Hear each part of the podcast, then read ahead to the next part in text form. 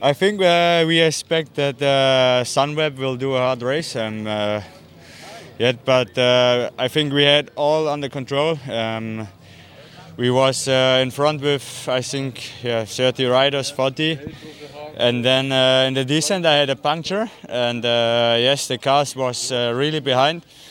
So I was waiting and waiting, and I think we had already three minutes, and.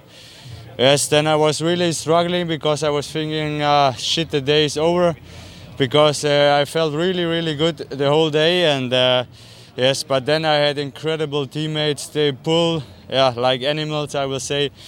Uh, we had three minutes, we closed the gap, and uh, yes, I must say uh, a special thanks to um, Mauri, Alvaro, Ian, and yes, also, yeah, the whole team like uh, Eve, Shane, and uh, Peter.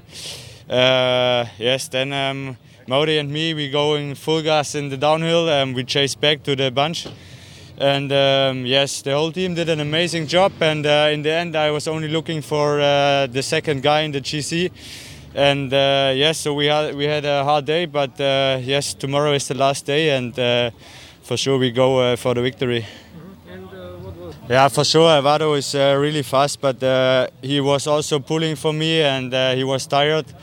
And uh, yes, uh, my job was only looking for Nico Denz, and uh, we say the other guys can do their own sprint.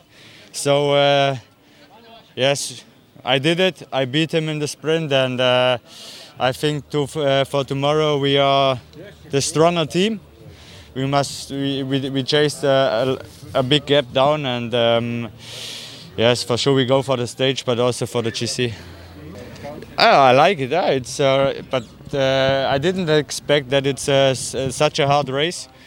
And uh, yeah for me it's a big battle uh, between Sunweb and Quickstep.